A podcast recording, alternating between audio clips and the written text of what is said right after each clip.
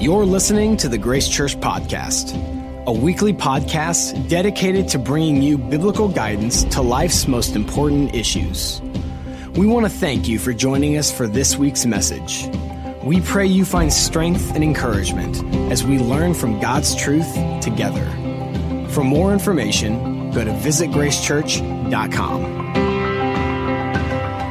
Hello, Grace Church. My name is Ben Abusada, and I am the Director of Worship Arts at Grace, and I just want to welcome you to our service, our online service. If you could take a moment, since you're watching online, hit some hearts, hit a like, share this video with your community of followers on social media. We'd appreciate it. It's like inviting them to join you into church, and we'd love for you to take a moment and do that. And as I mentioned, my name is Ben. I'm the Director of Worship Arts here at Grace, and our desire for everybody that watches a message is they learn more about who they are in Jesus. So I want you to know, who is Jesus and who am I in Jesus? I would like to also thank you for your love for this church, for the community of believers at your campus, for being a part of allowing the Lord to use grace to love the communities that we are all in. My family and I personally this past year have been deeply impacted by your love. So I just want to personally thank you for the fire and the passion that you all have for Jesus. So thank you on behalf of our family.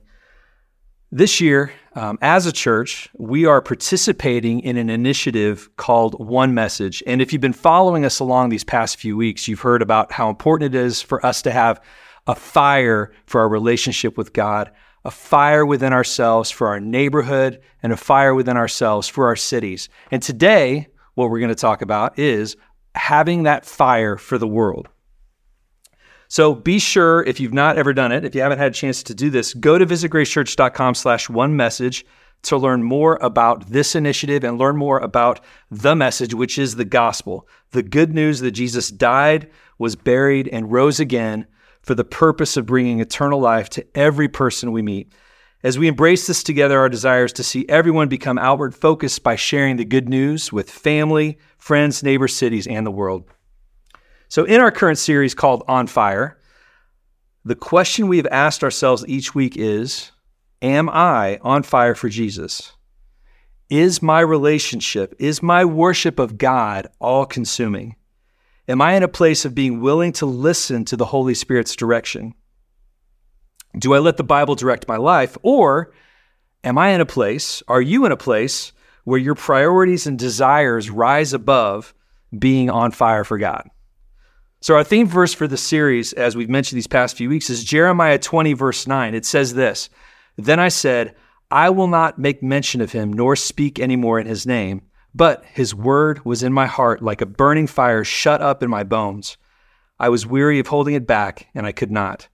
Is that you today? Are you a person who has the word of God, has it burning up like a fire, shut up in your bones, being weary of holding it back? I want to encourage you today to listen to God's voice and listen to him speak to you, hoping that perhaps maybe God can reignite a fire in your heart for the world, for Jesus.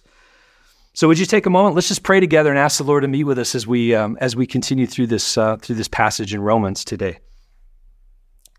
Father, we are grateful for your grace, grateful for your word, and we are grateful for the Holy Spirit and how you speak to us through your Spirit.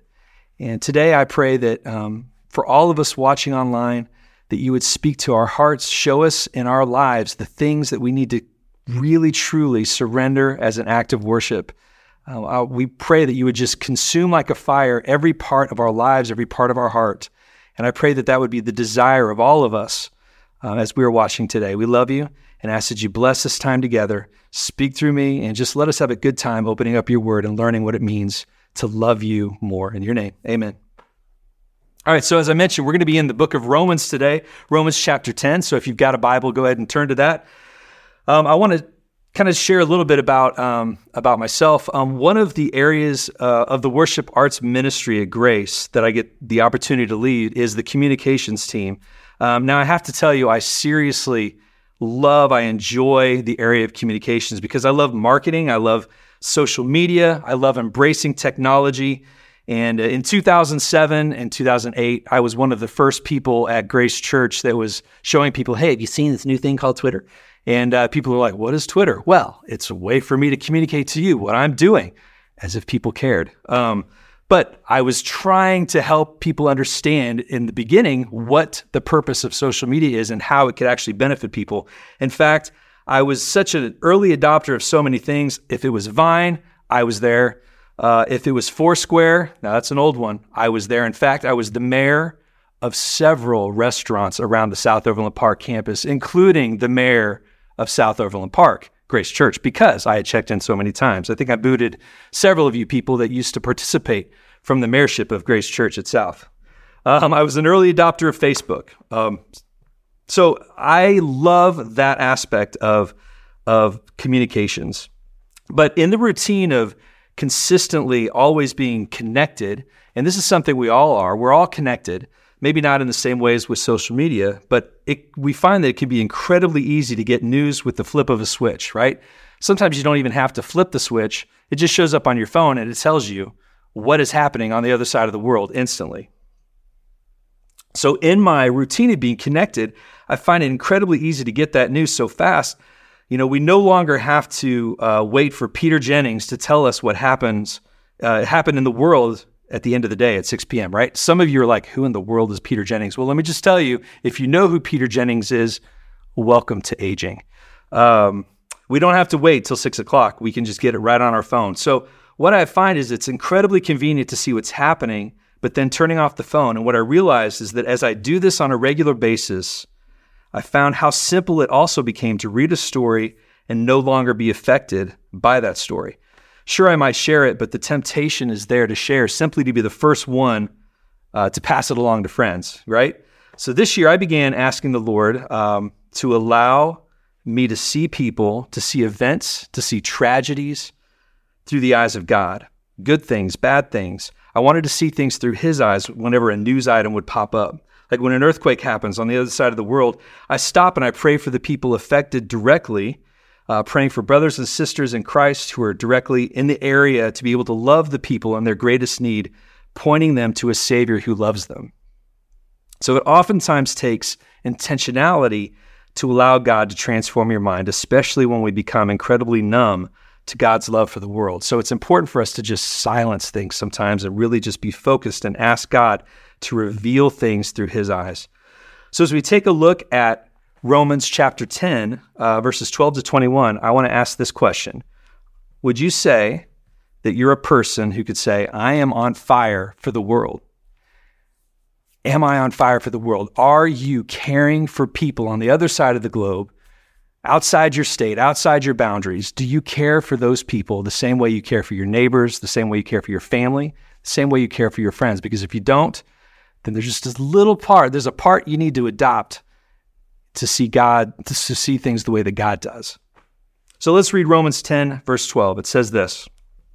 It says, for there is no distinction between Jew and Greek, for the same Lord over all is rich to all who call upon Him. For whoever calls on the name of the Lord shall be saved. Now, Paul is writing this letter to the church in Rome, and in this letter, he's reminding the church there's no difference between Jewish people and the Greek, which are the Gentiles. This is, and you have to keep in mind at this time, this is a very profound and bold position because of the cultural differences and in the religious upbringings that these two people groups had. So Paul's making the statement that in the eyes of God, saying that in the eyes of God, status doesn't matter. It makes no difference. Your cultural background doesn't matter. Where you're from doesn't matter. Your status doesn't matter. We as people all come to salvation through the same manner by calling on the name of Jesus. And this encouragement to the Church of Rome was to remind them that they should be considering the people outside their immediate cultural identity. So let's see this. There's a passage in Matthew that illustrates Matthew 28, verses 19 to 20. It goes directly to the words of Jesus. It says this. Go therefore and make disciples of all the nations, baptizing them in the name of the Father and of the Son and of the Holy Spirit, teaching them to observe all things that I have commanded you. And lo, I am with you always, even to the end of the age. Amen. You see, the message of Jesus wasn't just for them to hold on to and share in their community, but the message of Jesus is meant for the world, for all the nations. And that's our first point in today's lesson, that the message of Jesus is for the world. Now, with this knowledge, how then can we as a church be satisfied as believers in the freedom of the gospel, in the freedom that the gospel brings, with letting our neighborhoods and cities hear it and not be on fire for the world to hear it. So here at Grace Church, we believe so highly in the importance of this message that we actually tithe. We give 10% of our yearly giving to missions.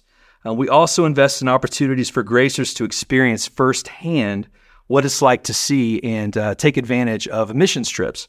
So if you've never taken one or if you've never explored that, I want to encourage you guys to go to visitgracechurch.com/mission trips. And you can see there's like almost, I think there's 12 or 13 mission trips out there right now over the next couple of years that you can explore and take a look at. So I encourage you guys to do that. Step outside your box and take a look at what it means to take the gospel to the other side of the world. All right, and that brings us to point 2. God calls us to share the message of Jesus with the world. So in Romans 10, verse 14, we'll continue. It says, "How then shall they call on him in whom they have not believed? And how shall they believe in him of whom they have not heard? And how shall they hear without a preacher?" Now, have you ever thought, I've had this thought before, man, that guy sure needs Jesus. You know, the person in your life that you continually find yourself irritated with, or someone that you're like, man, that guy over there, he really needs Jesus. I've been in positions where I've thought of that, and I found myself in that position. But oftentimes we forget that, hey, we are the ambassador of Jesus to take that message to that person. And so this first verse chapter 10, verse 14, it says, how can we expect anyone to follow Jesus if they don't believe? Number 2, how can they believe if they've not heard? And 3, how can they hear if nobody tells them? That's our responsibility, is to tell them. Instead of being frustrated with people who don't align to our values or people who annoy us or whatever, or think that, man, they really should be a Christian, it's time for you and for me to get up and have the courage to actually share the good news. We can't expect people to know something without hearing it. And that's what Paul is saying. All right, so continuing in verse 15, it says, "And how shall they preach unless they are sent? As it is written, how beautiful are the feet of those who preach the gospel of peace, who bring glad tidings of good things. But they have not all obeyed the gospel, for Isaiah says, Lord, who has believed our report? So then faith comes by hearing, and hearing by the word of God." So you may be saying, but Pastor Ben, I'm not a preacher. I can't stand on a stage, or I can't stand in front of a camera and preach the Bible like this.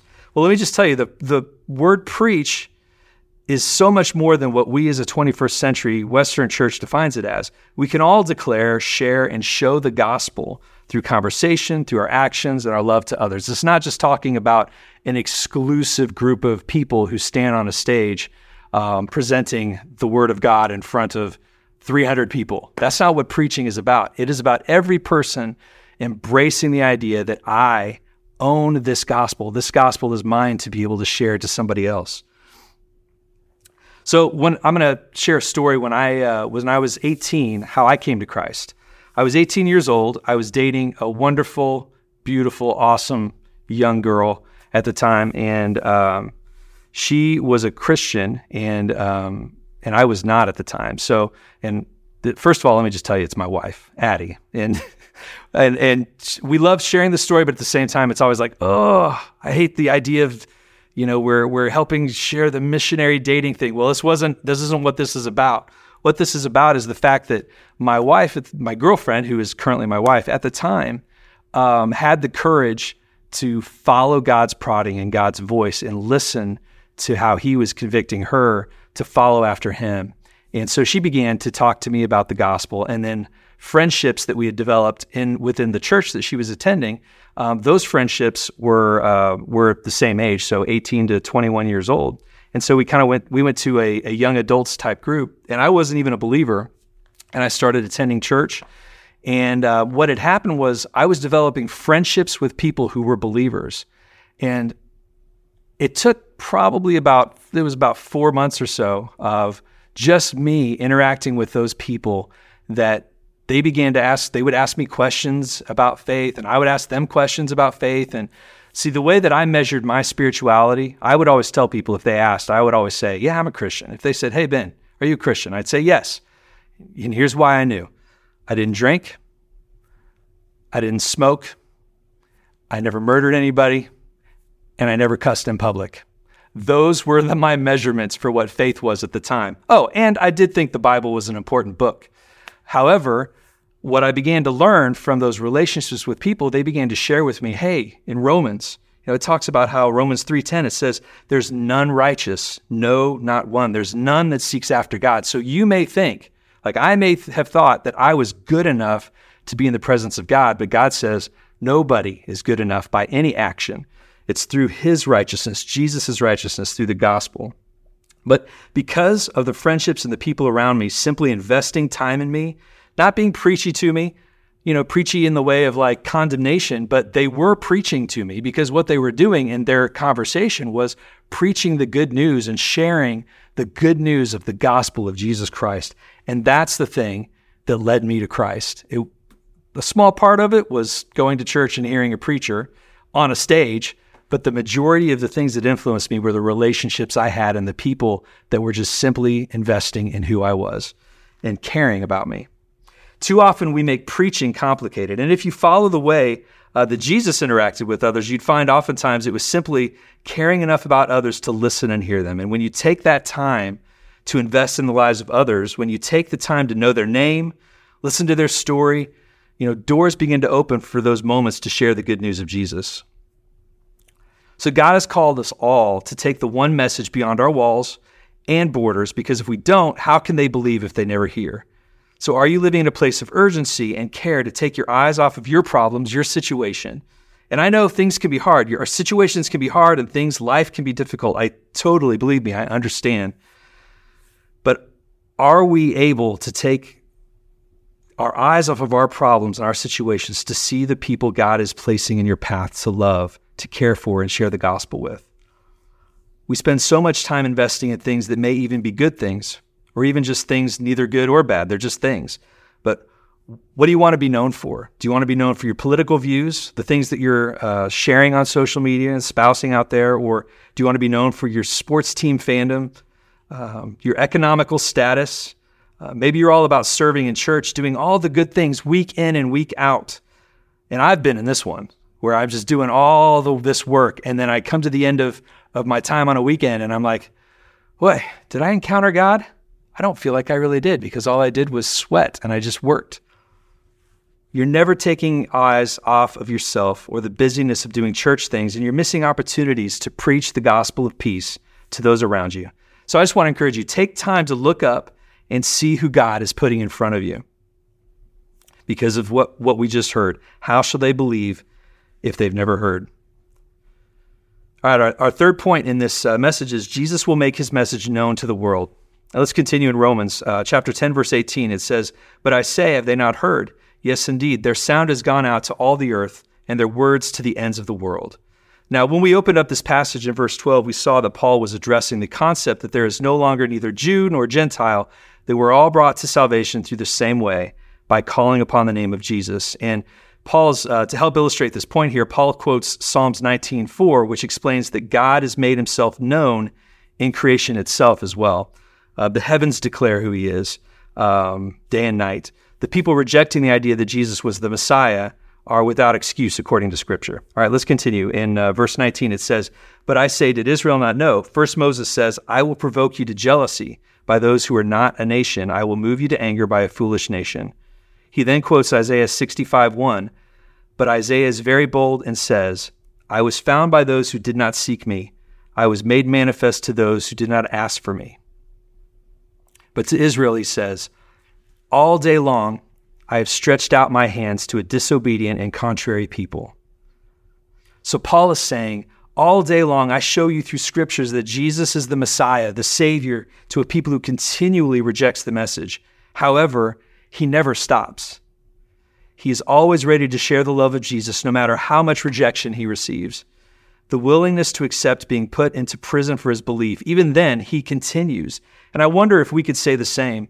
Could you be willing to love and care for others with a fire that consumes every part of who you are, that you just can't hold it in, even to those who continually reject the message that you're sharing. So just be consistent in your love for others and don't take the rejection personally, right? It's not you they're rejecting. It's not you they're mad at. It may feel like it initially, but if you just keep in your mind, Jesus said, they will hate you for this message. It's not you they're rejecting. They're rejecting Jesus.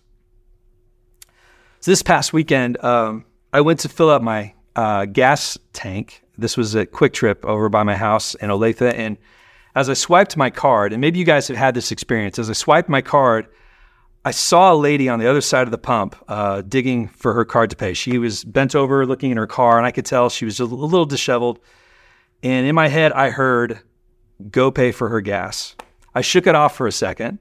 Then I realized, I'm like, wait a second. That is the Holy Spirit. What am I doing? I was like, Lord, I'm sorry. I'm not listening to you. What do you want me to do? Say that again. And as my pump was still filling, I walked around the other side while she was still digging in her car. And I said, without trying to scare her, because it can scare somebody these days, walking up to somebody. So if you do this, be very careful. Do not act like a ninja. I tried to make noise as I went around. I said, excuse me, ma'am, would you mind if I paid for your gas tonight? She stood up, she looked at me, and she said, why on earth would you do that? And I simply said, well, ma'am, I'm a Christian, and I feel that God wants me to do this. And she said, okay, but only $10. And I told her, I said, that's not what God told me to do. I'm going to just go ahead and fill up your tank. And she was incredibly grateful. And she expressed how she was also a believer, that she was a Christian, that she hadn't attended church in a long time since COVID. But I watched her as she was talking to me. I could tell it was hard for her to receive that gift. And she was incredibly grateful, and I saw tears begin to fill her eyes. And she told me that her husband died this past year from brain cancer, and that her 46-year-old son was diagnosed recently with the same. And she professed to be a believer. So we had that connection, and I told her, I said, well, I think that God was really just telling me to come to you and to remind you that he loves you. And whether she was a Christian or not, I don't know. However, what I know and believe is that God will use that moment to remind her of his love for her. And if a seed was planted for the next moment of faith encounter in her life to water it, or if she was comforted as God's child, I felt confident that walking away from that moment, God used my obedience to his calling. So intentionally listening for those Holy Spirit promptings can exponentially grow your heart and fuel the flame God has in you to become an all-consuming fire. So if you're not walking with the Lord and you maybe let that flame begin to die, now's the time to fuel it. Re-engage in your calling to share your faith. Lift your eyes up and listen for God's direction in moments throughout your day to love others. Ask someone's story. Maybe find that person that annoys you to death. Find that person. Go talk to them. Ask them about who they are. Ask them about their interests. But the key is to listen, listening. The other aspect is in loving the world is I want to encourage you to explore a missions trip and learn what it means to take the gospel around the world to other people groups. Like I said earlier, visit gracechurch.com/mission trips. You can find out about the 12 to 13 that we have available. But I want to encourage you to let your relationship with God, your fire for God, fuel your desire to step outside of yourself. Now, as we close this message, listen, as we close this message and our series on fire, I'm a worship guy, right? So music speaks to my heart. It speaks to me a lot. And I want to share a song with you guys. But before I do that, I do hope that this series has been a challenge. It's been an encouragement and perhaps an awakening for you. Let me leave you with these lyrics. This is a song that meant a lot to me. It taught me so much about what worship is and what fuels missions and what we do with outreach. It's a song by Matt Redman called Missions Flame. It says, let worship be the fuel for missions flame. We're going with a passion for your name. We're going for we care about your praise. Send us out. Let worship be the heart of missions aim to see the nations recognize your fame till every tribe and tongue voices your praise. Send us out. You should be the praise of every tongue, Jesus. You should be the joy of every heart. But until the fullness of your kingdom comes, until the final revelation dawns, send us out. Every tribe, every tongue, every creature in the heavens and the earth, every heart, every soul will sing your praise, will sing your praise. Every note, every strain, every melody will be for you alone. Every harmony that flows from every tongue, we'll sing your praise. We will sing your praise. And I pray that for you. I pray that you would have your relationship and your worship with God consume you to the point that you can no longer contain it and hold it in, because you want to share that message to the world. Let's pray. Father, we love you, and we're so grateful for your grace, and we're grateful for Jesus. And I do pray that you would just continue to work in our lives beyond this series, continuing to stir in our hearts to see people as you do and to see the world as you do, our neighbors, our relationship with you. Consume us with your fire, Lord. We love you. In your name, amen. Thank you for listening to this week's message. If you have questions or would like to contact us for prayer, please email us at info@visitgracechurch.com. For more information about our ministries, location, and service times, go to visitgracechurch.com.